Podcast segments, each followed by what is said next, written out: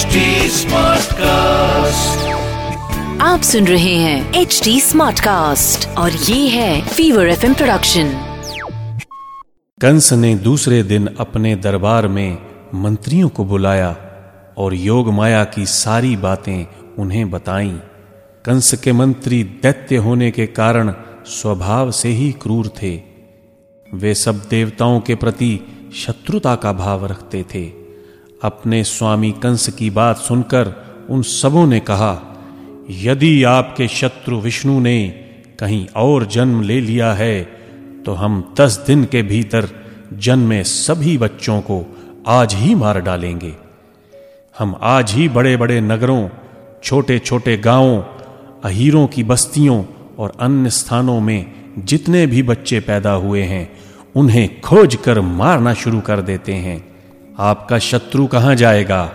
एक ना एक दिन हमारे हाथों मारा ही जाएगा। आपके प्रताप से हमें एकांतवासी विष्णु, वनवासी शंकर, कायर इंद्र से कोई भी भय नहीं है। फिर भी शत्रु को कभी छोटा नहीं समझना चाहिए। इसलिए इसे जड़ से उखाड़ फेंकने के लिए आप हम जैसे सेवकों को आदेश दीजिए।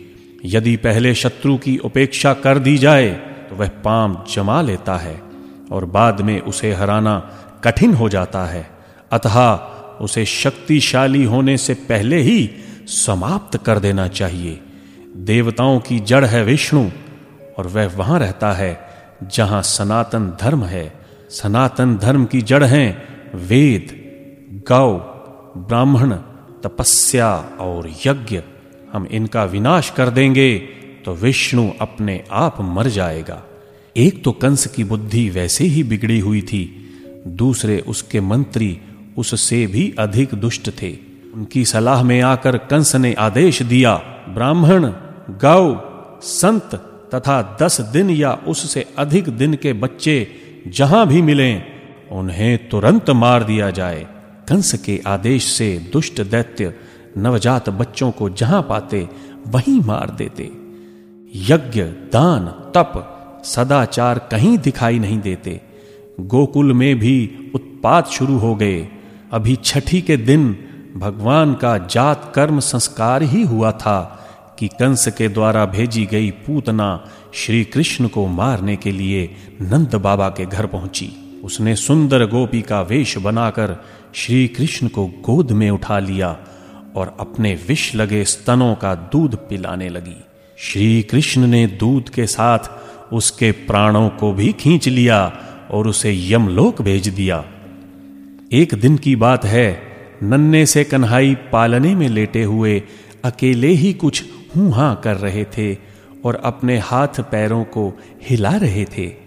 उसी समय कंस का भेजा हुआ एक दुष्ट राक्षस कौवे का वेश बनाकर उड़ता हुआ वहाँ आ पहुँचा। वह बहुत विकराल था तथा अपने पंखों को फड़फड़ा रहा था। उसकी चोंच इतनी नुकीली और सख्त थी कि उसके एक ही प्रहार से पत्थर में भी छेद हो जाए। वह पहले तो भयंकर रूप से बार बार श्री कृष्ण को डराने का प्रयास करने लगा, पर श्री कृष्ण मुस्कुराते रहे। उन पर काकासुर के भय का कोई असर नहीं हुआ। फिर वह क्रोधित होकर बाल कृष्ण को मारने के लिए झपटा। बाल रूप भगवान श्री कृष्ण ने बाएँ हाथ से कसकर उसके गले को पकड़ लिया। उसके प्राण छटपटाने लगे। भगवान ने उसे घुमाकर इतनी ज़ोर से फेंका कि वह कंस के सभा मंडल में जा गिरा। बड़ी मुश्किल से उसे होश में लाया गया। कंस ने घबराकर उससे पूछा, तुम्हारी ये दशा किसने की? काकासुर ने कहा राजन जिसने मेरी गर्दन मरोड़कर यहाँ फेंक दिया वह कोई साधारण बालक नहीं हो सकता। निश्चित ही भगवान श्रीहरि ने अवतार ले लिया है। आप सुन रहे हैं एच डी स्मार्ट कास्ट और ये था fever F production H smart Smartcast.